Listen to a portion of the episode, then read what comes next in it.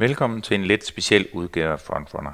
Vi har lavet stoleleje i studiet, og jeres normale vært, Henrik Thiem, har derfor taget plads i. Årsagen her til, at Henrik har noget vigtigt på hjerte, som jeg synes, vi skal ud til flest muligt. Flere af jer har måske allerede hørt og set, hvad det er, det drejer sig om, og til de, der ikke har, kan jeg fortælle, at det drejer sig om angst. I har allerede hørt og set, hvad det er, det drejer sig om, og til de, der ikke har, kan jeg fortælle, at det drejer sig om angst i elitesport. Henrik medvirker aktuelt i en dokumentar, der kan ses på TV2 den 18. juni, og lige nu streames på TV2 Play, der hedder Jeg var sikker på, at jeg skulle dø. Den handler om det at dyrke elitesport og samtidig have angst. Og Henrik, inden vi dykker ned øh, i din person og, og dagens emne, så kunne jeg godt tænke mig at høre lidt om, hvordan du har det med at skulle svare på en masse spørgsmål for tiden, frem for selv at stille dem. Øh, hvilken rolle føler du dig bedst tilpas i? Jeg vil faktisk sige, at jeg synes, det er mere anstrengende for mig at være den person, som skal stille spørgsmål, fordi du hele tiden skal være et skridt øh, foran. Man skal sidde og, og høre med, hvad vedkommende, som man snakker med, øh, svare, og samtidig skal man sådan gøre klar til, hvad man nu skal stille spørgsmål. Så det kan jeg mærke, det, øh, det koster lidt ekstra øh, kræfter. Øh, jeg vil sige, at når vi sidder og snakker om et emne, øh, som stadigvæk er svært for mig at snakke om, nemlig dagens tema, angst, så er der også noget, som der, der koster øh, nogle former for, øh, for kræfter. Øh, så jeg vil sige, lige i dag, øh, så er det en samtale, som jeg synes, der er rigtig vigtig at have, men det er ikke en nem samtale for mig. Tak. Og, og hvis lytterne skal lære Henrik lidt bedre at kende, så ved I måske allerede, at han er vært på, på Frontrunner og selv været med til at starte podcasten op. Men ellers så øh, et, et nedslag i en Google-søgning på Henrik Thiem giver følgende resultater. Der, der står du 37 år, du er far til en pige på to år, og du har også en virksomhed, der hedder Team Tempo, hvor du skræddersyrer træning, og, og man også kan få nogle oplæg. Og udover det, så er du formand i Dansk Idrætsforbunds aktiv komité, og så har du den 16. bedste tid på maratondistancen i Danmark, som blev sat i efteråret 2015 øh, i Frankfurt Marathon, hvor du løb 2.15.54. Og det er ikke den 16. bedste tid, men du er den 16. hurtigste på maratondistancen øh, i Danmark. Er der, er der nogen fake news i blandt det her, eller er det korrekt? Nej, det, det, passer, det passer meget godt. Øh, måske er det også relevant at, at nævne, at det er langt den største del af der, hvor jeg får min tjening for øh, Team Tempo, som en virksomhed er, øh, kommer for at komme ud og lave virksomhedstræning for, for andre virksomheder. Så, så det er jo 60-65 procent af, af min samlede indtjening, der kommer øh, derfra hvor jeg et bliver hyret til at komme ud og lave øh, hvad kan man sige, fællestræninger. Øh, for mig er det rigtig vigtigt at få, at få skabt en eller anden form for sult blandt de aktive, jeg har. Jeg ved for mig selv og finder erfaring med andre, at jo mere sulten man er for at komme ud og løbe, jo sjovere er det at, at tage løbeskoene på. Øh, så det vigtigste og den største gave, jeg kan give de løbere, jeg arbejder med, øh, det er at få skabt den her kærlighed til, til sporten. Øh, så så, så øh, derudover bruger jeg også tid på at, at træne folk og hjælpe dem med at, øh, at nå deres mål. Det er faktisk kommet lidt bag på mig, hvor meget glæde jeg får ved at hjælpe folk med at blive bedre. Øh, mange ser mig som øh, en, en træner, som har sit primære fokus mod øh, gode, semi-gode øh, løber. Jeg synes, det er sjovt at træne løber, der er, der er gode, men for mig handler det primært om at rykke folk og skabe en eller anden form for, for motivation. Om det så er at løbe, hvis største ambition er at løbe under 25 minutter på 5 km, eller løbe 1 km for første gang uden pause, øh, det betyder sådan set ikke noget, så længe det, jeg kan mærke, at personen virkelig brænder og virkelig har kærlighed øh, til sporten. Det bliver jeg motiveret af, og jo mere jeg bliver taget med på rejsen, jo mere personlig gejst får jeg også i det her projekt. Så øhm, er du inspireret af en af dine egne tidligere trænere, eller har du taget lidt fra, fra de trænere, du har haft øh, hver især? Det er et godt spørgsmål. Øh, når jeg sådan tænker tilbage, så har jeg jo tilfældigerne gjort, at jeg faktisk har arbejdet sammen med en del forskellige uh, træner, øh, som har haft øh, forskellige måder at angribe øh, trænerfaget øh, på. Og jeg har faktisk taget noget med, øh, hvad kan man sige, øh, for langt de fleste træner, øh, som jeg har haft. Hvis jeg sådan lige skal kort rise op, hvad jeg sådan har, har taget med, hvis vi tager udgangspunkt i, Claus Ekman, som, som mange kender, der sidder og hører det program. Øh, jeg har stor fidus til Claus som træner. Jeg synes, han er en rigtig god øh, træner. Det, som jeg, øh, som jeg lærte øh, af Claus, øh, som jeg har taget med, det er vigtigheden at løbe i alle slags hastigheder. Før øh, Claus, der øh, trænede enten langsomt, eller trænede jeg hurtigt, men klemte lidt de her øh, mellemkilometer. Claus kører også meget med sådan træningszoner øh, og træningsniveauer, men øh, det vidste jeg godt, at andre trænere øh, gjorde, det havde jeg også gjort tidligere. Men vigtigheden hele tiden at træne forskelligt, øh, det var Claus, øh, som lærte mig, at det var rigtig vigtigt.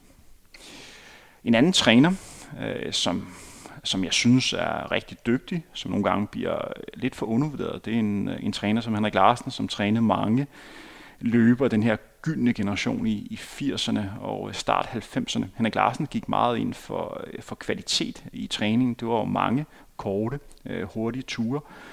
Det han lærte mig, det er, hvor langt du kan komme øh, med kontinuitet i træning, og hvor meget det betyder at have en, en god plan, og hvor meget det betyder at hele tiden have fokus øh, på dig selv, og lade være med at fokusere på, på alle andre. Thomas Noland, øh, som er skolet af Henrik Larsen. Han var min landstræner i, øh, i, igennem nullerne, og også en træner, som jeg havde de, øh, hvad kan man sige, den sidste tid, øh, da jeg var aktiv, inden jeg måtte øh, stoppe min karriere. Øh, Thomas er nok ham, som jeg betegner som den, den bedste træner, som jeg har haft. For at være helt ærlig, synes jeg faktisk, at han er, han er Danmarks bedste træner, fordi han forstår vigtigheden, at der er ingen atleter, der er, øh, der er ens. Øh, de to andre, som jeg nævnte før, har meget en skabelon på. Det er sådan, man gør, og så tager man udgangspunkt øh, i den. Det er helt sikkert også en, god måde at gøre det på, men jeg synes også, man skal tage udgangspunkt i, at atleter er øh, forskellige, og det, der virker for mig, er ikke nødvendigvis det, der virker for dig. Og der synes jeg, at Thomas Noland øh, har en, en god mix af det, og er i stand til at tage udgangspunkt i, øh, hvad der rammer bedst øh, for Henrik Thiem, ud fra hvordan Henrik Thiem er som, øh, som løber. Tidligere har jeg også haft, altså, øh, jeg har også haft en, en træner, som hed, øh, som hed Rakel, en, en kvindelig træner, de første år, jeg var i, i Sparta. Hun lærte mig vigtigheden af at, at være en del af en træningsgruppe, og vigtigheden af at have nogen at træne sammen med og, og dele rejsen med. Og det var noget, som jeg glemte til sidst i min karriere. Noget af det skyldes min issue med angst, men Rak var meget fokuseret på, at du kommer ingen sted, hvis du ligger og træner alene. Du skal have nogen med, som der kan, der kan presse dig. Øh, Rakel også, havde også meget fokus på at arbejde med øh, løbestil og øh, med, med styrketræning. Jeg løb ikke så mange kilometer på det her tidspunkt, men det med, at, at du skoler en atlet til ikke kun at være løber, men til lidt mere at være atlet, øh, den del synes jeg også er relevant at huske. Fordi hvis man kun tager udgangspunkt i det at løbe, så bliver man nemt sårbar øh, for en masse skader.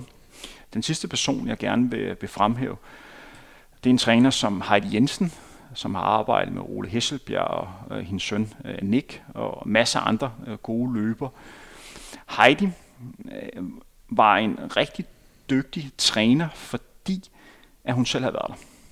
Hun havde selv stået i langt de fleste, øh, hvad kan man sige, problemstillinger. Og det betyder bare nogle gange som atlet, at du kan vende nogle samtaler med en, som har været der. Du kan læse rigtig meget i superspændende træningsbøger. Men den tanke, der er, når man står på startstregen, hvad man føler, og hvad man føler efterfølgende, du bliver nødt til selv at være der for helt at forstå det. Spændende. Det giver allerede inspiration til, til en ny podcast, hvor man måske kunne invitere en eller flere af de her trænere ind og, og diskutere træningsfilosofi. Øh, men, men denne podcast skal handle om angst i elitesport, og, og derfor øh, dykker vi nu ned i emnet. Og, og det er måske vigtigt at starte med at understrege, at det, det er helt normalt at føle angst. Så de fleste lyttere vil, vil have øh, følt angst i, i, en bestemt situation, uden at, at det på nogen måde er sygeligt. Øh, vi talte inden programmet om det her med, hvis man stod på toppen af rundetårn, så kunne det være, at tanken strejfede en. Hvad nu, hvis jeg faldt ned? Jeg, jeg kom måske lidt for tæt på kanten, og så kommer man tilbage. Og det er jo, øh, det er jo helt naturligt at føle den del, så man skal ikke lige pludselig føle sig sygelig, hvis man nogle gange har, har forbi passerende angst. Men, men ellers så er angst jo en, en psykisk sygdom, som er betegnet som en folkesygdom, fordi den rammer øh, hver, hver tiende dansker øh, gennem et liv. Og, øh, og det kommer til udtryk ved symptomer som, som hjertebanken og åndenød og svimmelhed. Øh, og det, det er jo også noget, det du fortæller i det TV2-program, vi snakkede om tidligere, at, at du har oplevet, og, og sådan du blev bevidst om det. Og, og der er forskellige former for angst, og også forskellige grader af angst, så, så folk kan føle det.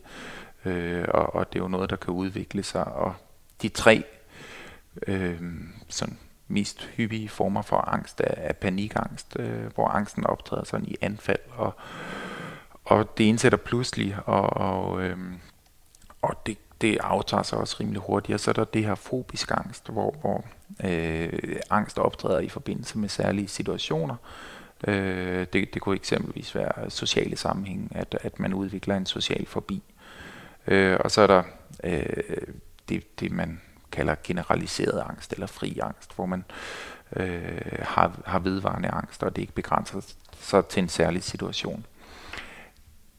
Det angst, øh, du, du har oplevet, Henrik, øh, hvor, hvor kategoriserer vi det?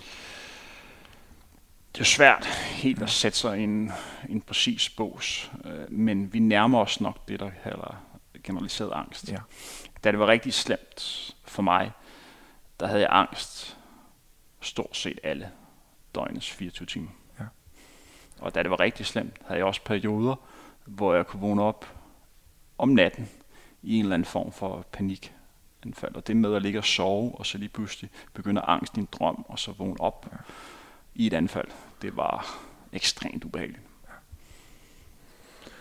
Og, og når vi skal snakke om angst øh, og, og din erfaring med det i den her podcast, er det, er det så noget, øh, du fortsat lever med, eller er det noget, hvis man skal bruge et lidt mm, måske kedeligt ord, er, er det noget, du er blevet kureret for? Hvordan øh, er dit, liv i dag? Generelt har jeg det bedre. Øh, angst er noget, som han har med sig øh, det er ikke noget, der forsvinder. Når man først har angst, så skal man sådan lære at håndtere det. Lige nu her har jeg været inde i en, en lang periode, hvor jeg faktisk har haft det rigtig, rigtig godt. En gang imellem dukker der situationer op, øh, hvor jeg kan mærke, at jeg stadigvæk har angst i kroppen, og jeg stadigvæk skal lære at håndtere mig i forhold til, hvordan jeg, øh, hvordan jeg skal arbejde med angsten. Den store forskel nu her og tidligere, det er, at jeg til en vis grad har lært at leve med, hvad jeg skal gøre, når jeg oplever de her angstsymptomer. Og hvor jeg tidligere havde meget berørings, øh, hvad kan man sige, en slags berøring i forhold til det angst, er jeg ikke decideret flov over det nu. Nu ved jeg nogenlunde, hvad det er. Jeg synes ikke, det er rart, men jeg har til en vis grad lært at, at, at leve med det. Og øh, det er jeg jo rigtig glad for, og det er også derfor, jeg gerne vil være med til at sprede budskabet, fordi noget af det, vi ved om angst, det er, at hvis man gemmer det væk øh, for lang tid, så kan det nå at udvikle sig og blive et større problem, en større udfordring, end det egentlig behøver. Og det er jo derfor, at mange af dem med angst peger på, eller psykisk sygdom generelt peger på, at, at det, der er allervigtigst at, at gøre noget ved, i forhold til psykiske sygdomme, det er at bryde de tabuer, der er, og i talsæt nogle af de psykiske sygdomme, vi kender, som fylder hos mange. Og, og det er egentlig formålet med dagens udsendelse, at vi gerne vil oplyse om angst og, og øh, understøtte det, du allerede påbegyndt i TV2-dokumentaren, øh, og, og aftabuisere det her emne angst.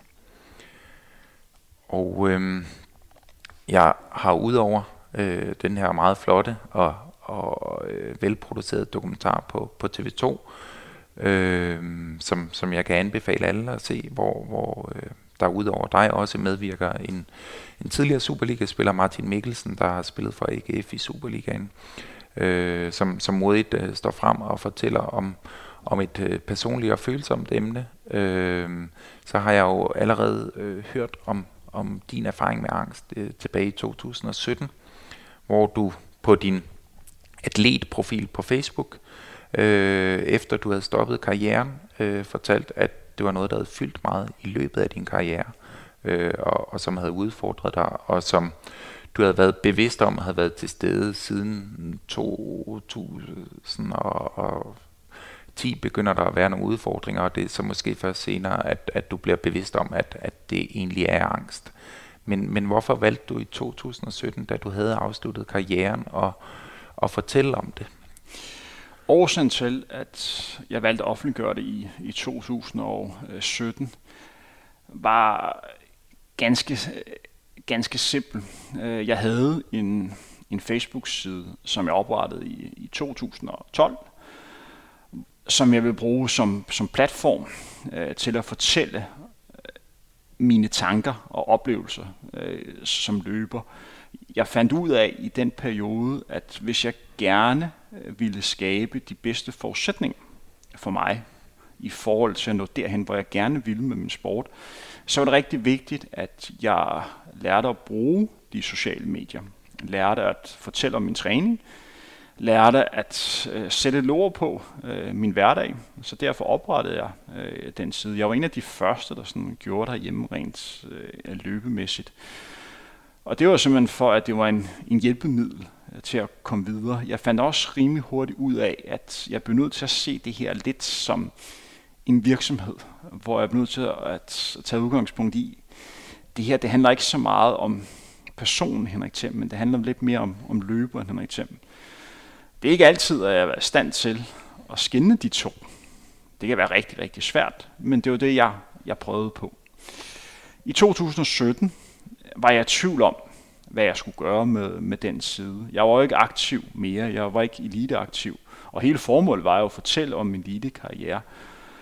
Så jeg ville gerne lukke det ned øh, på en ordentlig måde. Men jeg kunne simpelthen ikke skrive, at nu vil jeg lukke øh, siden ned, uden at være ærlig over for folk. De sidste, de sidste 3-4 år som aktiv fyldte min angst rigtig, rigtig meget, så jeg ville simpelthen lyve over for folk, hvis jeg ikke tog den del med. Derudover, så vil jeg også gerne øh, prøve at være åben omkring det. Øh, fortælle om angst, øh, for på en eller anden måde at kunne inspirere andre, men også til dels måske hjælpe mig selv, fordi på det her tidspunkt havde jeg det faktisk rigtig slemt. Og jeg håbede lidt, at det på den måde kunne gøre, at andre bedre kunne forstå, at der var nogle situationer, øh, hvor jeg måske ikke var helt normal. Så det var årsagen til, at jeg valgte at lægge det ud på, på den måde tilbage i, øh, i, i 2017. Ja, og, og det er jo sådan noget, du, som du fortæller, har, har gået med meget længere, og du, du siger, at, at det er medvirkende til at ændre din personlighed. Det fortæller du i det her dokumentarprogram. Øh, hvordan kommer det til udtryk? Altså, hvordan, når du kigger tilbage på den Henrik Thiem, du kendte i, øh, før, før du, du fik angst, øh, og så den Henrik Thiem, der øh, var øh, der i, i midten af, af tierne, hvor, hvor du stadig var aktiv og, og angst fyldt meget, og, og gjorde det svært for dig at få din hverdag til at fungere, når, når det var aller værst? Da angsten var, var rigtig værst øh, for mig, og det var det jo over en, en årrække, der skal man tage udgang, eller der skal man huske, at øh, når man har angst, så er det med dig hele vejen igennem. Så det var nærmest sådan, at jeg var, jeg var to personer. Jeg var Henrik Thiem, som altid har været, og så samtidig havde jeg en masse tanker, en masse frygt, øh, som jeg gik med, en masse ubehag øh, i kroppen. Og jo mere jeg var sammen med andre mennesker, jo mere pres der var på, øh, jo mere sådan lysindfald, stressindfald der kom ind, jo mere blev jeg påvirket af det, både sådan rent tankemæssigt, men også med fysiske symptomer. Så mange gange prøvede jeg at dæmme den her smerte. Og det var jo simpelthen prøve at komme ud af den her situation, så jeg på en eller anden måde kunne, kunne slappe, øh, slappe lidt af. Og det gjorde, at jeg på en eller anden måde ofte prøvede at undvige katastrofen. Undvige, at jeg havde det her ubehag i kroppen. Så på den måde var det hele, hvordan kan jeg nemt slippe ud af den her situation? Hvordan kan jeg bedst muligt klare mig igennem den her dag? Og især over for, for træning, øh, hvor at angsten kom til at, at fylde lidt, valgte jeg ofte at træne på dage, eller på tidspunkter i løbet af dagen, hvor min angst fyldte mindst muligt, hvor det var nemmest for mig at, øh, at, at komme igennem. Så kort og godt, så blev lidt mere fokus på bare at overleve dagen, frem for at planlægning og komme ud at, øh, at møde en, en masse mennesker. Og det gjorde, at jeg blev mere indelukket. Øh, jeg var ikke social som, som tidligere, og på en eller anden måde nok godt kunne virke som en person, der havde nok i sig selv. Ja. Hvor jeg tidligere opfattede mig selv som en person, som rigtig gerne vil være sammen med andre. Øh, jeg har altid sat pris på det i løbesporten, at være social og løbe sammen med andre. Øh, tidligere, der havde jeg virkelig svært ved at komme ud alene på, på en træningstur, men hvis jeg fik andre med, så allerede der, der steg min motivation 10-20%, fordi jeg synes simpelthen, det var så fedt at løbe sammen med andre. Ja. Men lige her var det svært for mig at træne med, med mange andre. Et, fordi jeg havde det her angst, jeg skulle gå og slås med. Samtidig var jeg også bekymret for, at dem, jeg skulle træne med, reelt skulle se, hvordan jeg havde det. For at være helt ærlig, jeg synes, det var mega flot. Ved du på det her tidspunkt, at, at det er angst, eller hvornår går det op for dig for første gang, at det kan være, at du har angst? Øh, at jeg har generaliseret angst, og jeg har det med mig øh, stort set hele tiden, det går faktisk først op for mig relativt sent i forløbet. Øh, vi nærmer os der, hvor min karriere er ved at være, ved at være slut. Øh, jeg var godt klar over, at jeg havde forskellige former for, for angst. Det skal siges, at midt i det hele, der udvikler jeg også en meget kraftig form for, for flyangst. Så, så det er faktisk der, hvor jeg først begynder at snakke om ordet angst. Det der bare i det med, med flyangst, det er, at det er meget nemt at se, fordi de gange, jeg var oppe på flyve, jeg sad jo nærmest ude på vingen. Jeg synes virkelig, det var ubehageligt. Og på den måde er det jo, er det jo svært at skjule, at man synes, det er rigtig, rigtig ubehageligt at sidde i, i den her flyver. Ja. Hvor man kan sige mange andre ting. Har man lidt mere for sig selv, fordi det er ikke så synligt ved det her. Er det meget synligt, fordi der er en bestemt situation, som du synes, der er rigtig, rigtig ubehagelig. Du siger det her med, at det var svært at skjule. Øhm, var der så nogen, der hævde fat i dig? Kan du huske, hvem der er den første, du har snakket med det om, at, at du måske ikke have angst? Øh, I forhold til øh, i forhold til flyangst øh, ved det, der øh, fordi det var tydeligt at se på mig, når jeg var ude at flyve. Øh, så bliver jeg nødt til at nævne, at jeg synes, det her var ubehageligt, fordi ellers skulle folk jo ikke forstå, hvorfor Henrik Thiem han bare sad og kiggede ud af vinduet og bare sved og havlede af ham, og han decideret lignede en, der havde det rigtig, rigtig skidt. Så jeg til lige at nævne, at jeg faktisk havde det svært med det her. Jeg under, underdrev lidt, når jeg snakker om det, fordi at de gange, hvor det var, var rigtig slemt, det var sådan noget, hvor jeg kunne gå den sidste måned og sådan tænde ned på, at jeg skal op og flyve, fordi op i mit hoved var det nogle gange, jeg havde, eller det havde jeg det ofte, hvor, der var, øh, hvor det hed 50-50 på den her flyvetur. Der var 50% chance for, at flyet skulle, øh, skulle styre ned, og 50% chance for, at det skulle sådan komme, øh, komme frem. Og når man går ind med den indstilling, hvis det var vilkårene for at gå med en flyver, så tror jeg også, ja, at der var andre, der vil have det lidt svært ved at gå ind i den her, øh, den her flyver.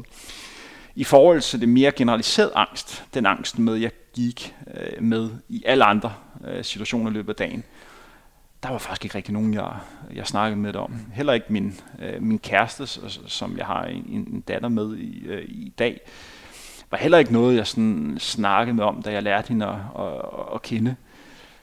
Jeg havde, der var en, en lang overgang, hvor at de symptomer, jeg havde, jeg lidt mere så som om, at det var den her regning, jeg skulle betale for at være en god løber. Det her, det var simpelthen prisen for at være der, hvor jeg gerne ville være. Det er så senere fundet ud af, at der tog jeg virkelig fejl, men det var sådan, jeg følte det.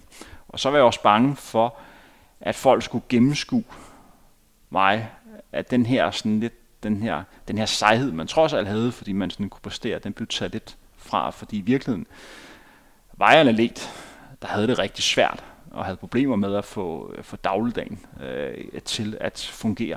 Og på den måde var øh, løbesport et meget godt skjulested, fordi jeg valgte at stoppe på min arbejde på, på det tidspunkt, fordi jeg havde det svært øh, med angst, og, og det som jeg sagde til folk, det var, at jeg ville gerne fokusere mere på min sport. Det var løgn. Ja. Sandheden var, at jeg havde det rigtig svært. Øh, det var hårdt for mig at passe et arbejde, så derfor valgte jeg at, øh, og, øh, at gå, lidt ned i, øh, gå lidt ned i gear, og på den måde øh, lidt bedre klare mig igennem ja. dagligdagen. Men der blev ikke stillet spørgsmål ved det, fordi det var naturligt en løber, der havde et vist niveau, at han selvfølgelig skulle satse på sin øh, løbesport. Det var naturligt, at han havde nogle timer i løbet af dagen, hvor han skulle, skulle slappe af. Det gjorde jeg også en gang imellem. Men sandheden var, at jeg havde det svært. Og på et tidspunkt i, i løbet af din karriere, jeg tror du siger det tilbage i 2013, der begynder du at gå til psykolog. Var det, var det på dit eget initiativ, eller var det på andres initiativ? Det var på mit eget initiativ. Ja. Øh, jeg havde det, jeg havde det svært øh, i den periode. Øh, jeg var godt løbende i, i, i 2013, men jeg var også inde i en periode, hvor at Øh, jeg havde et arbejde på det tidspunkt, jeg arbejdede i, øh, i parken og stod for alt, alt, hvad der havde med løb og sådan forretning i, i øh, Fitness.dk. Fedt arbejde. Øh, der skete meget. Og øh, jeg var også i et, også i forhold, der også, øh, der også kostede nogle kræfter, men det krævede rigtig meget af, af mig. Og det kunne jeg mærke, at, min angst, som jeg ikke vidste på det, var på det tidspunkt, begyndte at fylde mere og mere.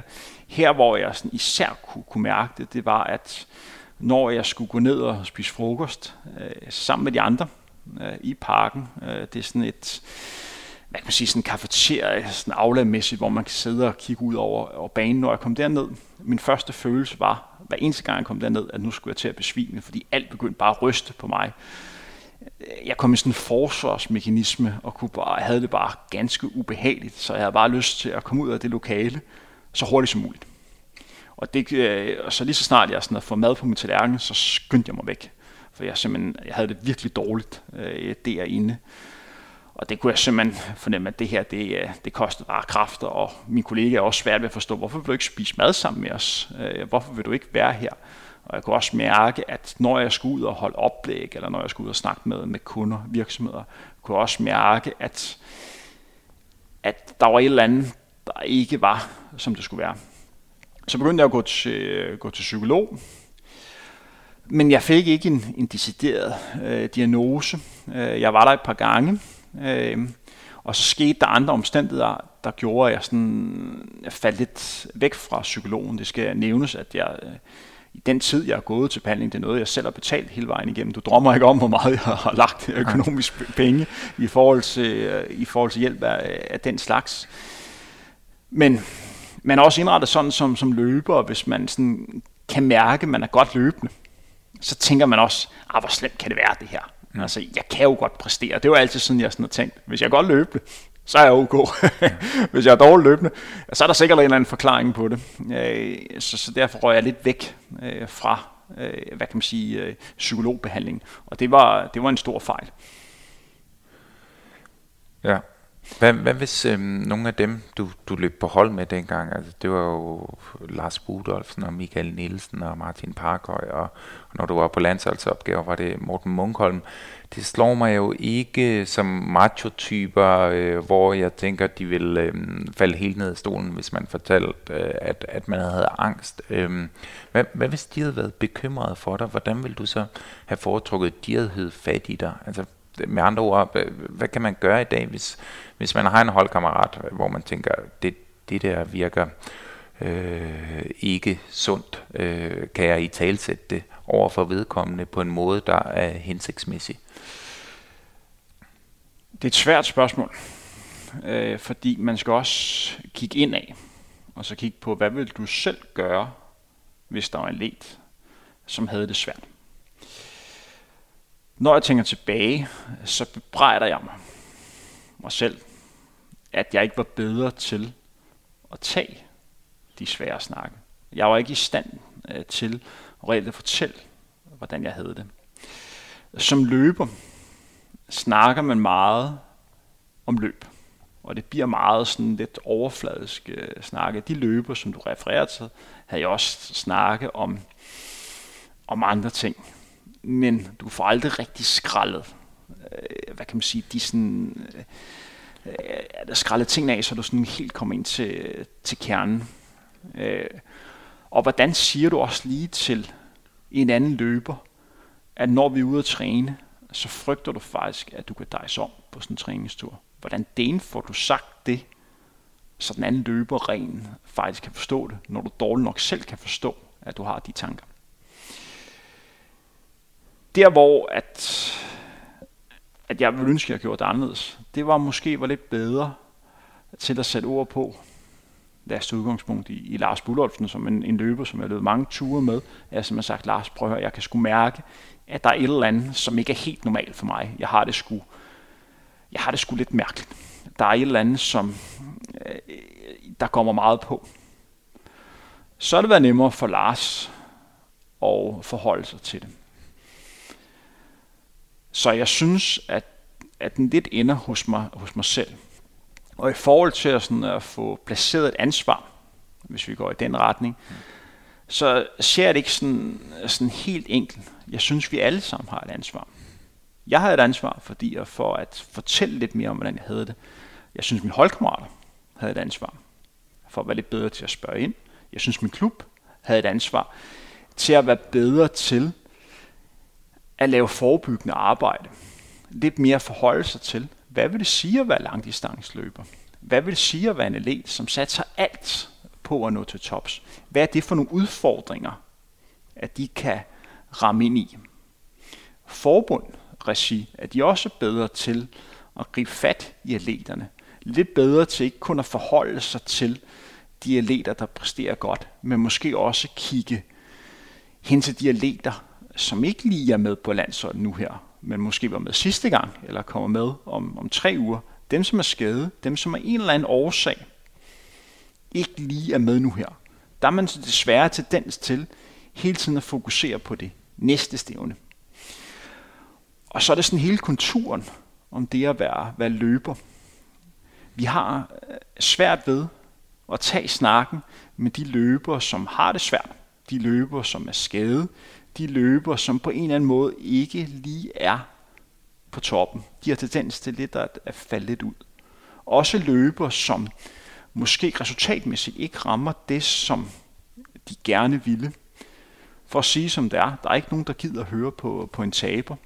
Men løberen, der har haft et, et dårligt løb, har virkelig behov for at komme ud med sine frustrationer.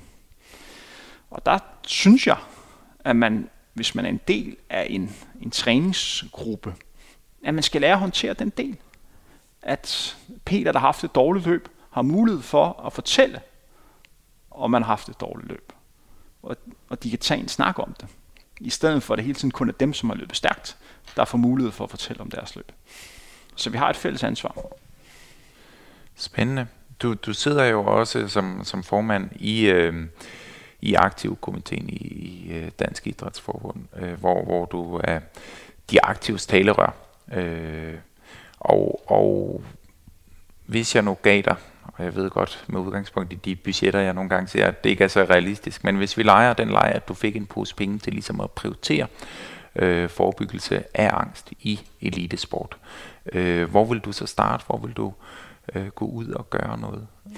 Jeg bliver nødt til at dele det op i forskellige kategorier, fordi det er rigtig vigtigt at forstå, at når vi snakker om Dansk Idrætsforbund og Team Danmark, som er de to primære støtteorganer, Team Danmark er primært rettet imod de absolut bedste atleter, vi har hjemme. Det ligger lidt i navnet. Vi kæmper for guld til Danmark. Vi er her for at sikre guldmedaljer med al respekt for mig som løber og for mine andre øh, kollegaer, så er der altså rigtig få løber, som har mulighed for at kunne hente en VM-medalje eller OL-medalje til Danmark.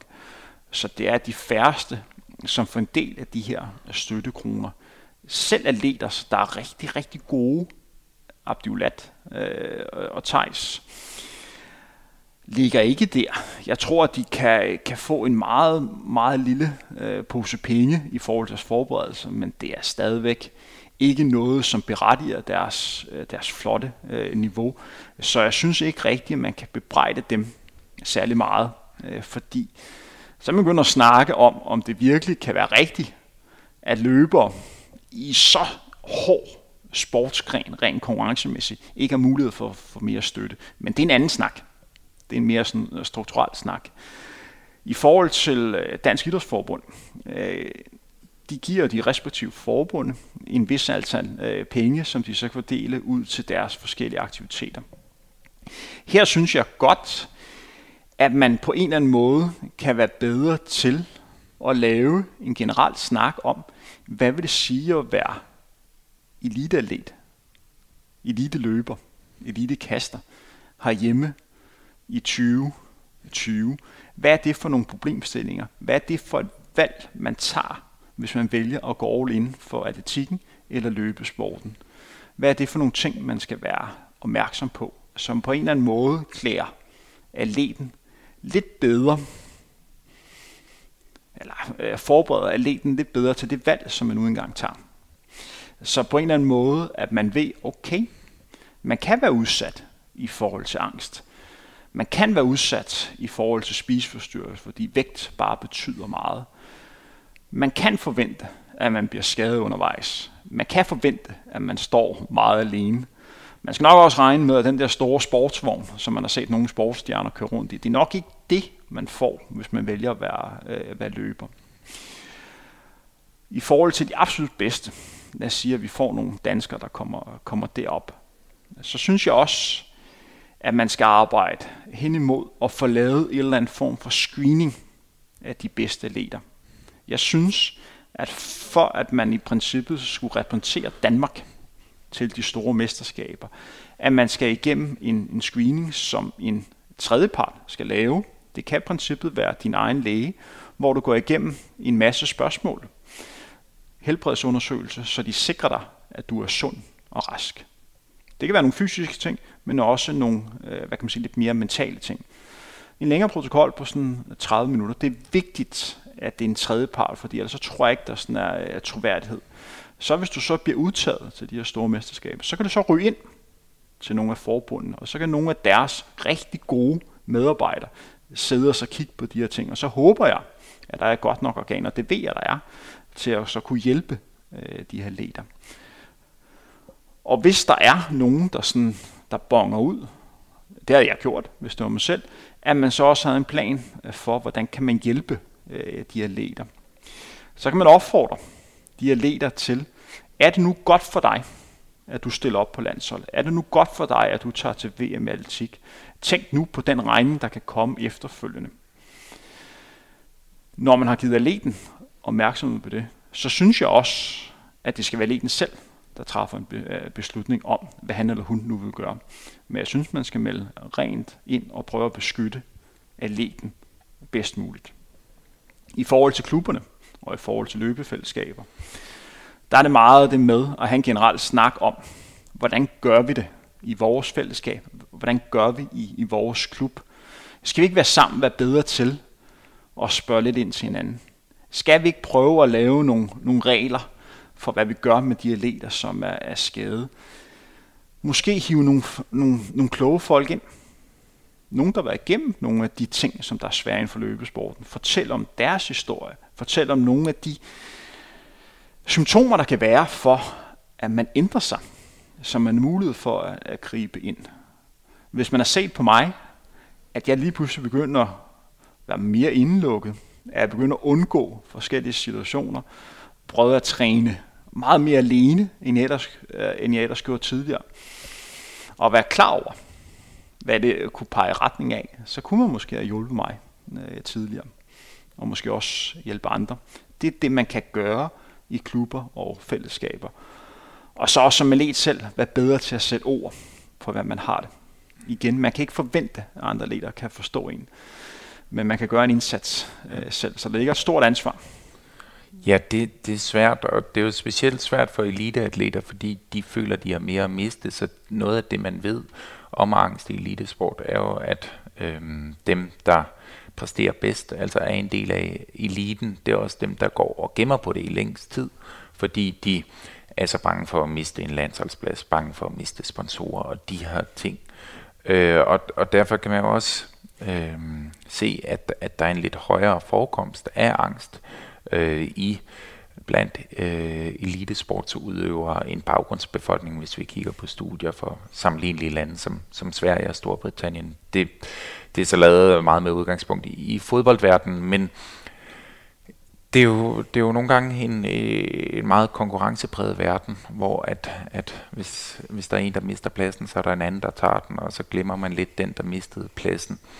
Og, øh, og, og en ny øh, et nyt parameter i, i hele den her øh, kamp om få sponsorater. Øh, det, det er jo også de sociale medier, øh, som i løbet af din karriere begyndte at fylde mere og mere. Du fortalte, at du i løbet af din karriere lavede en, en Facebook-side. I dag er det også Instagram, hvor man ligesom kan visualisere, hvor meget man træner, øh, hvordan man træner. Øh, men samtidig så udvælger man også selv, hvad man lægger op, og derfor giver det måske ikke altid et retvisende billede af, hvordan ens øh, hverdag ser ud. Jeg kunne forestille mig, at det var meget få elitesportsatleter, der i mens de er i gang med deres karriere, fortæller åbent om, om, øh, om en, en psykisk øh, sygdom som angst. Hvordan ser du sociale medier? Er du, er du nervøs for, at mm, det kan gøre noget negativt for folk, der måske er i risikozonen for at udvikle angst? Jeg tror, en af de primære faktorer, der gør, at man udløser angst, øh, det er det her pres, man får øh, som atlet. Man har presset for sig selv, og så har man presset for, for omverdenen. Og hvis man tager det her pres til sig, og man har det igennem en overrække, så er man bare udsat i forhold til de her øh, mentale problemstillinger. Man er også udsat for noget andet, men øh, nu sidder vi og snakker om, om angst. En ting, som jeg gerne ville have gjort anderledes. Øh, jeg fandt rimelig hurtigt ud af, at jeg brugte de sociale medier, at det folk gerne ville høre, det var, hvor hurtigt og hvordan jeg træner. Så, så, så det med at lægge træningstid ud, det var noget, som var meget håndgribeligt for folk, og noget folk rigtig gerne vil høre. Og der er sociale medier gode, for det er jo meget nemt at se. Man kan bare kigge på, hvor mange antal likes og hvor mange kommentarer man får. Men du skal ikke undervurdere det pres, du også selv ligger øh, på dig selv, fordi nu kan alle følge med i, okay, Henrik har altså løbet det her, nu burde han altså være i stand til at kunne løbe den her tid. Og det spørger, det siger folk også øh, til dig, og på den måde tager du det bare med dig, du tager det på skuldrene, og så udover at du skal forsvare over for dig selv, at du er væk fra din familie i det antal timer hver eneste dag, fordi du er at træne, hvorfor du lige øh, ikke skal sidde øh, og være med til den her fest, eller sådan andre ting, så lige pludselig tager du det der ekstra pres på din, øh, på dine skuldre. Samtidig at det billede, som der ofte bliver lagt på, på sociale medier, er ofte et eller andet forfalsket billede af, af, af virkeligheden. Uh, mit forhold til sociale medier i dag, uh, det er, at jeg vil rigtig gerne være så ægte som muligt. Jeg vil gerne fortælle om, når tingene går godt, men jeg vil også gerne fortælle om, når tingene går dårligt. Jeg er menneske. Jeg har gode dage. Jeg har dårlige dage. Jeg synes, der er mange, der har tendens til, at de kun viser den, den første del. Og hvis folk tror, at det med at være løber kun handler om fede løbeture, fede træningspas, den ene PR efter den anden, den ene sponsor, der, der banker på med det ene lækre tilbud efter det andet, så tager man fejl. Fordi sådan hænger verden ikke sammen. Så det er rigtig vigtigt, at du får bruger de her sociale medier rigtigt. Fordi du, i dag, hvis du gerne vil skabe de bedste forudsætninger for dig selv som atlet, og hvis du ikke vælger at bruge de sociale medier, så skal vi op og snakke om en løber, som har OL-medalje niveau, VM-medaljeniveau, Ellers så vil den atlet hele tiden tabe til at den, øh, den løber, som har 10.000 følgere eller 15.000 følgere, fordi vedkommende er bedre øh, til at komme ud øh, til sin bror. Men jeg synes også, at dem, der har mange øh, brugere, også har et ansvar i forhold til dem, der, der følger en, i forhold til at lidt tænke over, hvad er det, jeg reelt jeg viser her. Fordi der er folk, der tror, at det her det er virkelighed. Der er folk, der tror, at det her det er, øh, det er sandhed. Men faktum er også, at der er jo ikke nogen, der bliver undervist i, hvordan man bruger sociale medier. Nu sidder jeg og snakker om dig, altså jeg synes, du er en af de bedste til at bruge sociale medier, fordi du kan sætte ord på, hvordan du har det. Der er også andre, som jeg synes, der er, der er rigtig gode. Der er også andre, som jeg synes, der gør det rigtig godt, men hvor jeg føler, kæft mand, hvorfor ikke fortælle lidt mere om, hvordan du har det? Så en opfordring til lytterne om at i hvert fald øhm, være, være bevidste om. Og være bevidste også deres ansvar, ja. øh, de ja. har. Og for dem, der sidder at følger med, være lidt mere øh, klar over, at det, der står, er ikke nødvendigvis altid sandheden. Fordi der er rigtig mange i dag, som også bruger det til at profilere sig selv, og lidt mere bruger den, som jeg også startede med, at sige, det her, det er, øh, det er virksomheden. Det her, det er, det er brandet frem for personen. De er sikkert også i tvivl om, hvem der er hvem, men ham der, eller hende, der sidder og kigger med, har helt sikkert svært ved det. Ja. Og, og da vi så lukker ned for brandet Henrik Thiem med dit sidste opslag på din øh, atlettid på Facebook, så gør du det med, med det her opslag, hvor du fortæller øh, om, at du har haft angst. Øhm, kan du huske tilbage til, da du får stillet diagnosen? Er det, er det en lettelse for dig at få at vide, at nu er der måske øh, en eller anden forklaring på, på nogle af de udfordringer, du har haft? Øh, både og. Øh, min angst, altså i dokumentaren, øh, som jeg ikke forventer alle, der sidder, og, eller alle, der hører det program, øh, har, har set, øh, får man lidt den opfattelse, at min angst øh, toppede, da jeg var eliteaktiv. Altså, det gjorde den ikke. Den toppede, da min elitekarriere stoppede. Jeg stoppede min karriere, ikke på grund af, at jeg havde angst. Jeg stoppede, fordi at jeg fik konstateret hoftdysplasi, som ikke har noget som helst at gøre med, med angst, og det gjorde, at det var simpelthen ikke muligt for mig at komme tilbage. Hvis jeg ikke havde fået det, øh, så havde jeg stadigvæk været, været aktiv. Det har stadig været hårdt for mig, men det var ikke derfor, at jeg stoppede min karriere. Jeg troede, at hvis jeg stoppede det pres, som det var at prøve at komme tilbage som eliteløber, da jeg fik konstateret hofte, øh, hvad kan man sige, jeg var igennem en barsk operation, og så prøvede jeg at komme tilbage, så troede jeg, at hvis jeg fjernede det her pres rent løbemæssigt, pres for omgivelsen, vil man spørger Henrik, kommer du tilbage, og hvad for et niveau øh, kommer du tilbage på, så troede jeg, at det ville hjælpe, at jeg fik mere overskud. Det gjorde faktisk, at perioden efterfølgende, at angsten blev meget værre. Fordi en ting, som jeg måske undervurderede, det er hele den der sådan essentielle snak. Hvis man ikke er løber, hvad fanden er du så?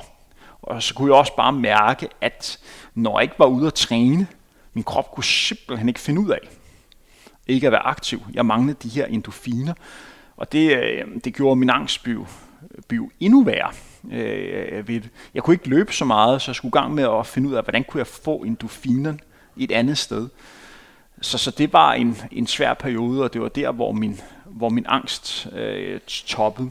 Da jeg fik diagnosen, det var det omkring, øh, hvor de sagde, Henrik, det her det er generaliseret angst.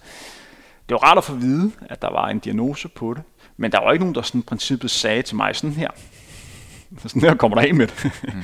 så jeg manglede lidt det der med at få at vide, hvordan får jeg det bedre?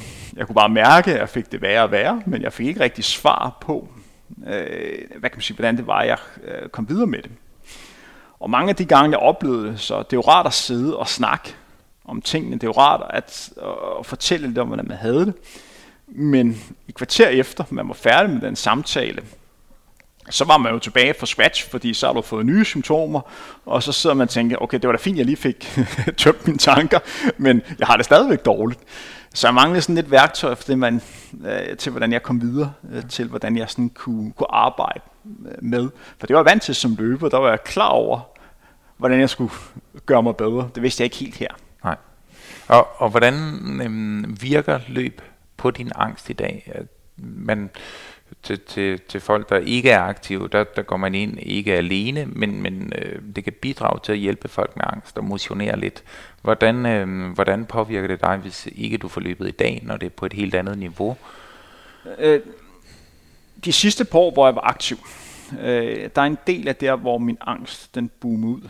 Øh, det var, at jeg begyndte simpelthen at frygte, når jeg var ude at løbe, at jeg kunne dejse om jeg, ofte var jeg svimmel og var sådan utilpas, og min værtrækning var ikke, øh, var ikke særlig god. Jeg hypermotiveret, når jeg var ude at løbe, og det var blandt andet også derfor, jeg trænede meget selv, og sådan noget, for der kunne jeg lige stoppe op og andet. Så, øh, så havde en lang periode, hvor jeg sådan hvor jeg lidt mere løb, på grund af, at jeg følte, at jeg skulle gøre det, fordi øh, nu havde jeg valgt at gå ind for det, og jeg var også, altså, jeg var også god øh, til det ud fra mit øh, niveau, og det var det, folk kendte mig for, så det, det, det var det, der forventede sig mig. Øh, nu her står jeg i en situation, hvor jeg ikke har de samme tanker. Jeg frygter ikke mere at jeg dejser om på, på en løbetur.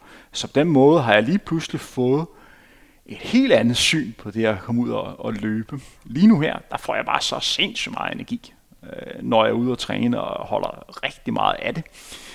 Fordi jeg kan mærke, at når jeg kommer hjem, så har jeg fået motivation og jeg kan mærke, at jeg har fået, fået overskud.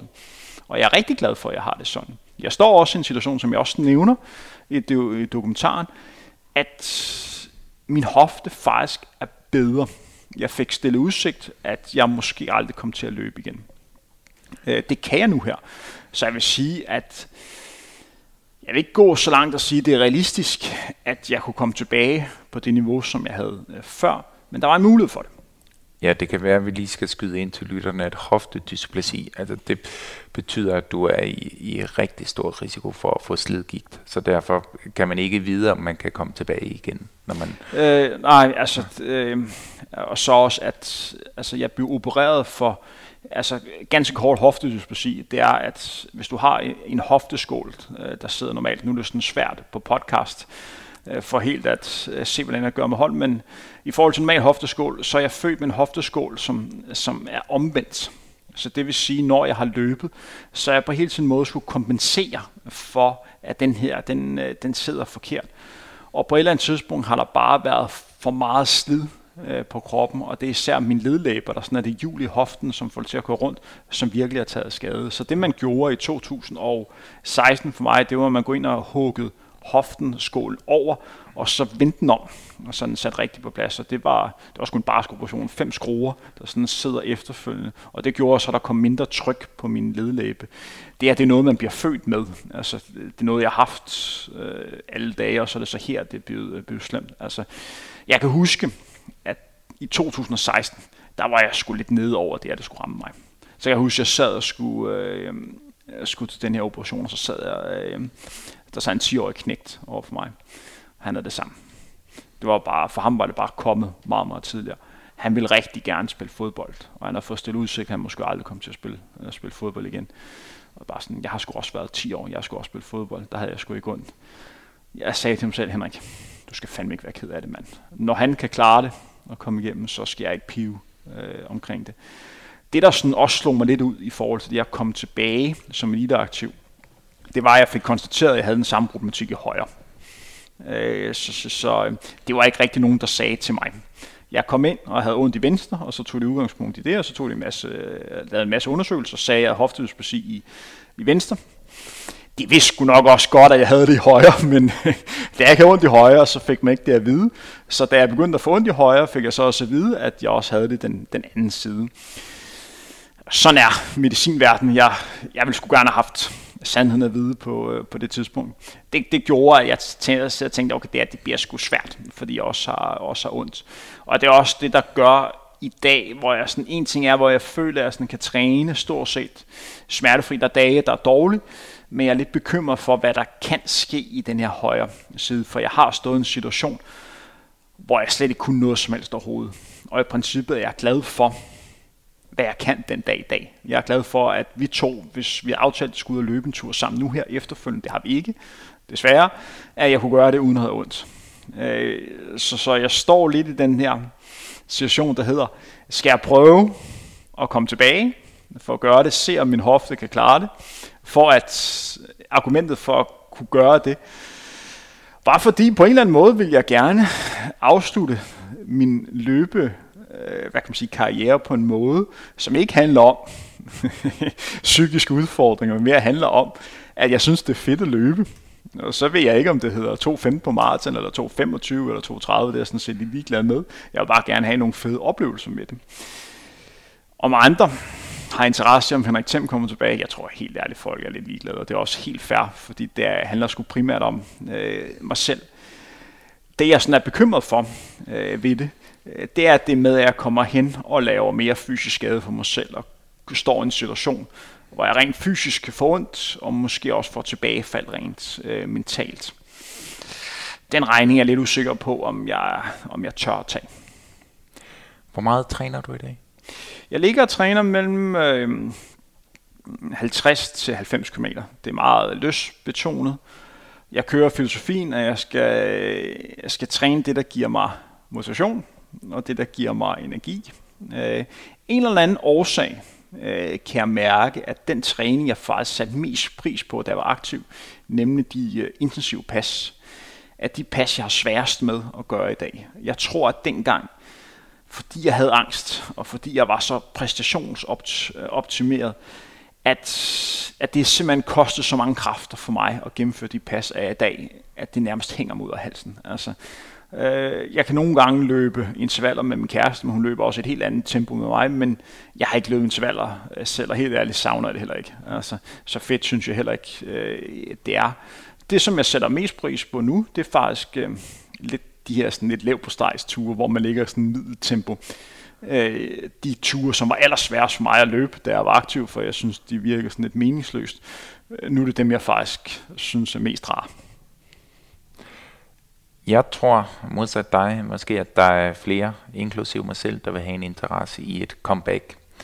Og det jeg tænker, det er, at det kan affode nogle spørgsmål, som øh, hvad tid skal du løbe på?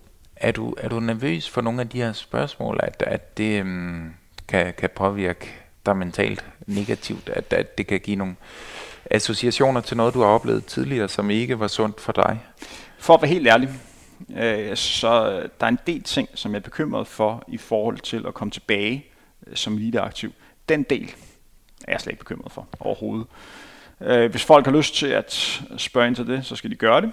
De skal nok få et ærligt svar. Men det er ikke noget, der på nogen måde vil, øh, vil påvirke mig. Øh, jeg har prøvet ting, som var, øh, som var værre. Så, så, så den del. Hvis folk har interesse for mig, spørg. Hvis de ikke har, så er det også helt ok. Men det er ikke noget, der vil påvirke dem. Henrik, helt her øh, afslutningsvis, øh, så, så tror jeg, vi har været omkring det meste, men øh, det kan være, at vi, vi skylder øh, de forhåbentlig få lyttere, der kunne være, der har oplevet nogle symptomer og oplevet noget af det, du har fortalt i, i mindre eller, eller højere grad. Hvor, hvor kan man gå hen, hvis, hvis man oplever symptomer på angst? Det er et godt spørgsmål, fordi for at være helt ærlig, så vidste jeg det heller ikke rigtig selv, da jeg selv havde det svært. Det jeg kan se allerede nu her, den her dokumentar kom ud i øh, ja, for to dage siden, øh, det vil sige, hvad var det, tirsdag den 9. eller sådan noget. Og vi optager i dag den øh, torsdag den 11. juni. Jeg har fået rigtig mange henvendelser øh, fra folk, der beskriver, at de har oplevet noget, som minder om det, som jeg har været igennem. Og de er rigtig glade for, at jeg har sat ord på noget, som er svært for dem. Mange af dem kender jeg slet ikke. Jeg bliver, øh, på en eller anden måde bliver jeg taknemmelig for hver eneste gang nogen, der, der skriver til mig, fordi jeg ved, hvor svært det er på, for den person at sætte ord på noget, som stadigvæk er en eller anden form for, for tabu. Det, der er udfordring i det, øh, det er jo mere sådan et samfundsissue. Det er, at det område, der sådan hedder mental sundhed, det er ikke noget, man sådan har prioriteret særlig højt. Så, så, øh, så ja, du kan godt gå igennem din egen læge og få en henvisning, men du rører altså ind i en, øh, en ventetid, som kan være lang. Så kan du øh, være så heldig at have en sygeforsikring, og på den måde komme øh, til en, øh, til en psykolog. Øh, det kunne være muligt, hvis du har de muligheder sådan rent arbejdsmæssigt. Øh, det du sådan først og fremmest kan gøre, det er at fortælle din nærmeste om, hvordan du har det. Prøv at sætte ord på det. Igen, du kan ikke forvente, at folk forstår dig og kan hjælpe dig, hvis du ikke er i stand til at kunne sætte ord på, hvordan du har det. Og så må du håbe på, når du har sagt, du har sagt hvordan du har det, at de også på en eller anden måde øh, kan tage en snak med om det. Og tage din, Øh, øh, hvad kan man sige, din ærlighed øh, hvad kan man sige, seriøst. De hjælper at snakke om, om tingene. Det er hårdt, når man, øh, når man første gang skal sige det. Men det er første led i at blive, øh, blive bedre. Og så også prøve så vidt muligt at, at søge oplysning omkring det. Blive klogere på, hvad vil det sige af angst? At det på mange områder er naturligt. Og det er noget, man kan lære at leve med. Det er noget, øh, som nogle, jeg er der ikke helt selv endnu, men rent faktisk siger, at det her det har givet mig en eller anden form for styrke, jeg kan bruge i andre sammenhæng. Der, hvor jeg godt kan fornemme, at de her personer, øh, hvad kan man sige, er ret, det er, at du lærer lidt mere at sætte pris på nogle ting. Jeg, lærer nu, jeg har lært nu at sætte pris på at kunne gå ud og løbe en tur. Nu er det en løbepodcast, der er udgangspunkt det. Og kunne løbe smertefrit 8 km. Det har jeg aldrig haft før. Nu er jeg bare glad øh, for det. Jeg er glad for, når jeg er sammen med personer, øh, som holder af. Det tror jeg måske tidligere for givet. Så på den måde så får man lidt lært på en hård måde, hvad er godt for en, og hvad er ikke godt for en. Angst er også indrettet sådan, at hvis du oplever angst i specifikke situationer, så vil angsten ofte komme igen, når du nærmer dig det sted. Nogle gange skal man lære at håndtere det, øh, når man står øh, i situationen. Andre gange er det måske også, jeg siger ikke, det nødvendigvis er det rigtige, men måske også en lille vink om, at det er måske ikke her, du sådan skal bruge alt for meget tid. Jeg har også øh, steder og, og grupper af mennesker, som jeg ved, kæft, jeg vil gerne være her, men det er bare ikke godt for mig at være her. Fordi jeg ved, at det her kan blive, øh, blive noget skidt for mig. Og der bliver jeg nødt til at, at beskytte mig selv. Også selvom jeg i princippet inderst inde er lidt ked af, at det er sådan. Men sådan er det. Mange tak. Henrik, jeg plejer at gøre det, når jeg lytter til en frontrunner udsendelse og kigge på, hvor lang tid den tager, og så nogenlunde time det med, med en løbetur på, på den længde. Så, så hvis der er andre lyttere, der, der gør det samme som mig, så tænker jeg, at vi hellere må til at runde af, så vi ikke øh, får ført nogen ud i noget overtræning. Men øh, her på faldrebet, er der noget, du synes, vi ikke har været omkring, som er relevant at nævne?